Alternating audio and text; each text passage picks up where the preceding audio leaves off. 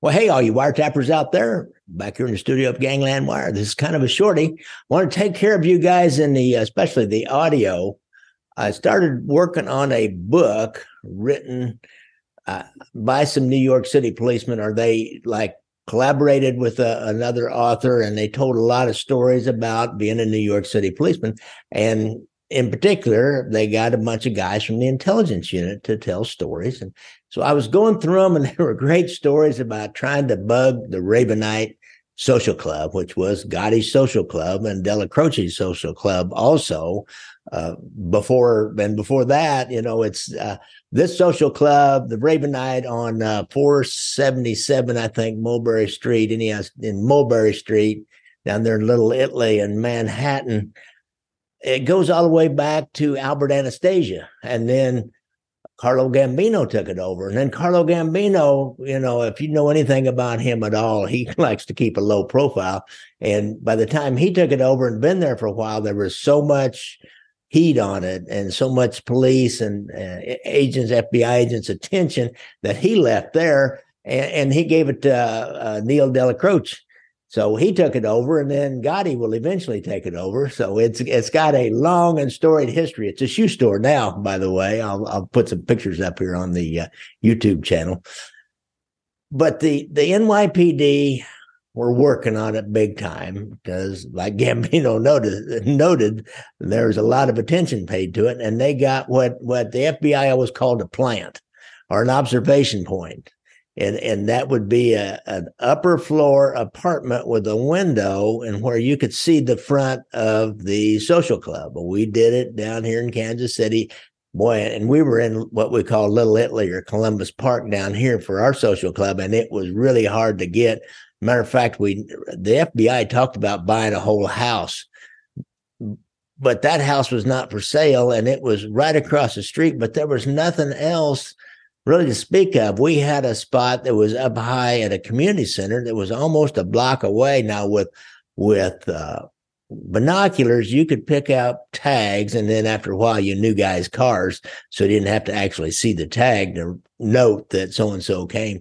But you couldn't really exactly see the front. You could only see the cars as they pulled along Troost and then took a left and parked somewhere around the club, or if they went east and west on Fifth Street, and, and if they came from the east and parked on the east side, you didn't, you couldn't see them from that particular plant we had.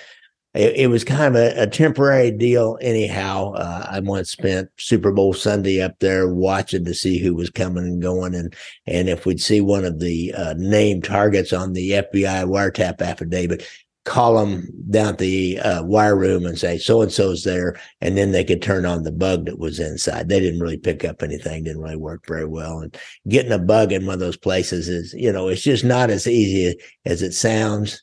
And I'm you're gonna you're gonna hear a lot of stories here about uh, guys trying to get something going in the Ravenite and failing again and again. I, I, think it's important. You know, we talk talk a lot about how mob guys work you know, I'm a copper. I like to talk about how the cops work too. We throw, just keep throwing shit up against the wall to see what sticks. And, you know, sometimes it sticks, sometimes it, doesn't. You know, I remember we, we threw a pin register on a uh, drug dealer, was a connected guy, Michael Caldarello. He had a, a biker bar and he was connected with some bikers, one of the biker gangs, the El Forasteros, I believe. And we put a pin register on there and we got a lot of kind of calls to people who were supposedly drug dealers and and then uh, but it wasn't really going anywhere but we were you know slowly but surely building a probable cause. And and then he died. He died of an overdose one night and we quickly got a search warrant for his house because the girlfriend who was there when he died said you know he was uh, shooting cocaine and, and, then he had some kind of a heart thing and he died and we found a kilo inside of his house and a lot of other thing, things. We seized a bunch of stuff from him but it it's just really hard to do this stuff. But you know, a lot of the stories are in the the trying. May not be successful, but the stories are in the trying. So I apologize up front that the audio is a little bit different. A couple of them I did a, by phone, by just for shorts on YouTube, and then I looked at these other stories and I thought, well, I'm going to continue doing shorts. I'll just do them here on the computer with a better microphone. I'll just cut them up and then put them there. But I wanted to give you guys on the audio podcast because you're my guys. Oops, my phone's ringing over there. I got to check that out. Anyhow, guys, uh, enjoy. Well, hey, guys, I found this book, Cop Talk. It's got some really interesting stories in it from NYPD. And one of them was, they were on a surveillance at the Ravenite and they saw a wooden bench sitting out in front that Dellacroce would sit at and talk to people. So they stole it late one night and replaced one of the boards that had a bug inside of it. But a neighborhood lady saw him stealing it. So uh, she told somebody at the Ravenite about it and they started taking the bench apart and they found this hollowed out board with a bug inside. It was a thousand dollar bug, by the way. So they set it aside, just set it up against the wall, and called Gotti because they didn't know what to do with it. And Gotti, finally, time Gotti and Deli Dellacroce got there, there'd been some time elapsed, and the cops saw this was going on, so they sent one of their guys walking down the street, and he just picked up the board and kept on going. Gotti gets there and he says, You stupid bastards, you had it and you let them steal it back from you. Another little story out of this Cop Talk book. this was great. They're again, they're trying to get a listening device in the Ravenite Social Club. They're on Mulberry Street.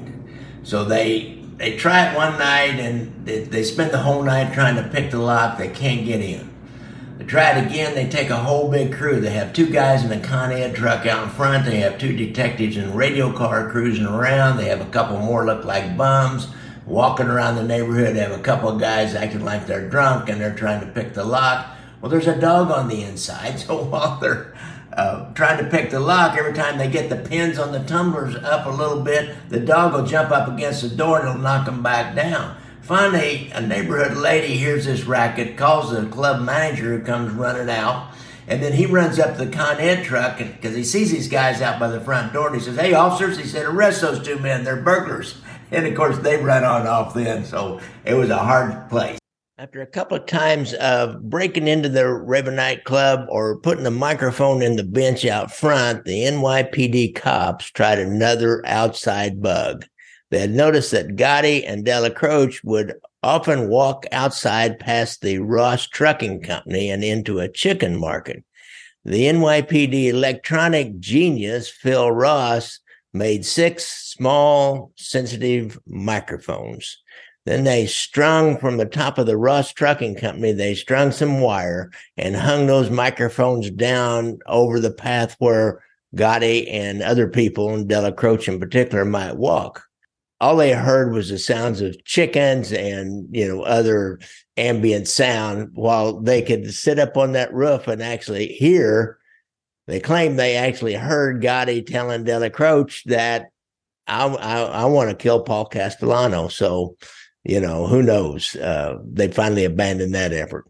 After the failure of breaking into the Ravenite and the microphone on the bench and the mic suspended up in the air over a walk and talk place, the NYPD tried going into the basement under the Ravenite. They used what's known as a spike mic. This is a microphone attached to a thin spike that they then drill up through the floorboards up in the uh, between the joist and the basement and so just the the very little point of the microphone sticks out. Well, that picks up vibrations in room, and then there's a actual kind of a receiver on the end of that spike mic, and then that's hardwired, and it goes. They hide the wire up along the floor joist and the rafters in the basement ceiling, until they can get it outside. And then they ran it to another building. So what they did, they ran it to a firehouse nearby.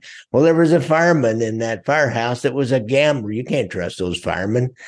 And, uh, you know, you can't trust cops either and they he saw what was happening, so he goes over to the club. He's a gambler. He goes over to the club where he catches this Mickey Cirelli, who's a, a, bookie and the club manager somewhere, and says, "Hey, you know, these cops are running some wire from over by your guy's club." And it wasn't really working anyhow. Those things are are dicey at best, and they couldn't hear anything. Then all of a sudden, they started hearing voices talking about well, what's this? And somebody like touching the spike mic and pulling out, well, where do these wires go?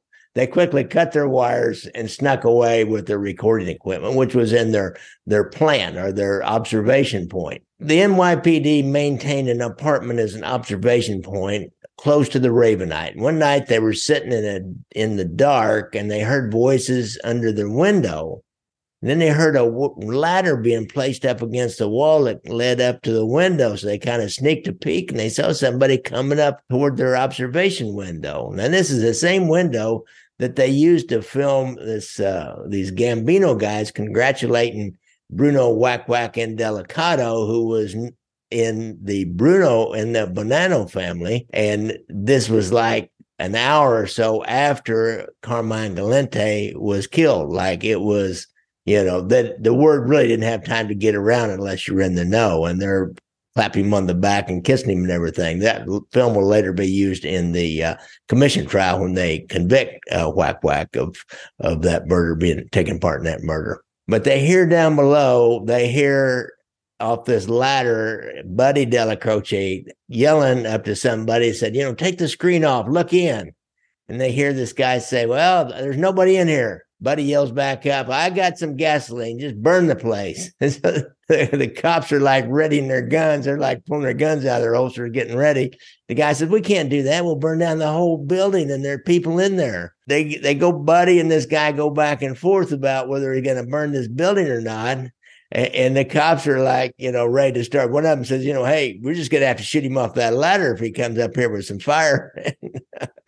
Buddy keeps yelling, I don't care. The FBI's in there. Burn it. And the guy never would do it. And they walked back down the ladder and the uh, cops reholstered their guns. And, and, you know, they continue to use that observation point for a while. You've seen a lot of video and, and things like that out. It was a pretty good spot. It, that was hard to get, guys. So I hope you like my little contribution to how the cops work on the mob, how intelligence units work on the mob. I can verify every one of those stories about trying to pick locks or trying to get in, you know, setting up a whole big operation where you got a couple of guys in uniform cruising the area. And you got a couple of guys in a, uh, a powered light truck. We're here in Kansas City. Um, I remember one night we were trying to put a camera in up over a guy's computer. This was later on in my career, and they had computers by then. And we had a couple of guys with a powered light truck just blocking off every, you know, the, the streets on all the way around. And and we even had a, uh, a, a canine cop come up and just came up to the barricades and, and one of my guys that wasn't very well known on the police department he'd been a technical guy and and always kind of been in the background and and when he's in patrol he was probably you know somewhere on dog watch i don't know. And, and so the k9 copper comes up and starts asking what's going on old power's out over here and he carries this whole conversation and the k9 officer just goes ahead and leaves. So he he didn't know what was going on. So I hope you like these stories. Uh, I loved them. You know, uh, this was this was a great book. It was a fun book. It's, it's got a lot more stories in it. You see uh, the images of what the book looks like if you're on YouTube. The title of the book is Cop Talk: True Detective Stories from the NYPD by E. W. Count, C O U N T. So I appreciate y'all listening in. And don't forget, if you've got a problem with uh, PTSD and you've been in the service, go to the VA website and get that hotline. If you got a problem with drugs or alcohol, go visit our friend Anthony Ruggiano. Uh, he's got a hotline number. You, if you're gonna want to go down to Florida and go to treatment, you know, get a hold of that him on that hotline, and he could be your counselor. So that would be great, wouldn't it? If you do that, give me a story. Come back and tell me about it in some manner. I just want to know. Anyhow, don't forget. I forgot to say this before. I like to ride motorcycles, so watch out for motorcycles when you're out there. Thanks a lot, guys.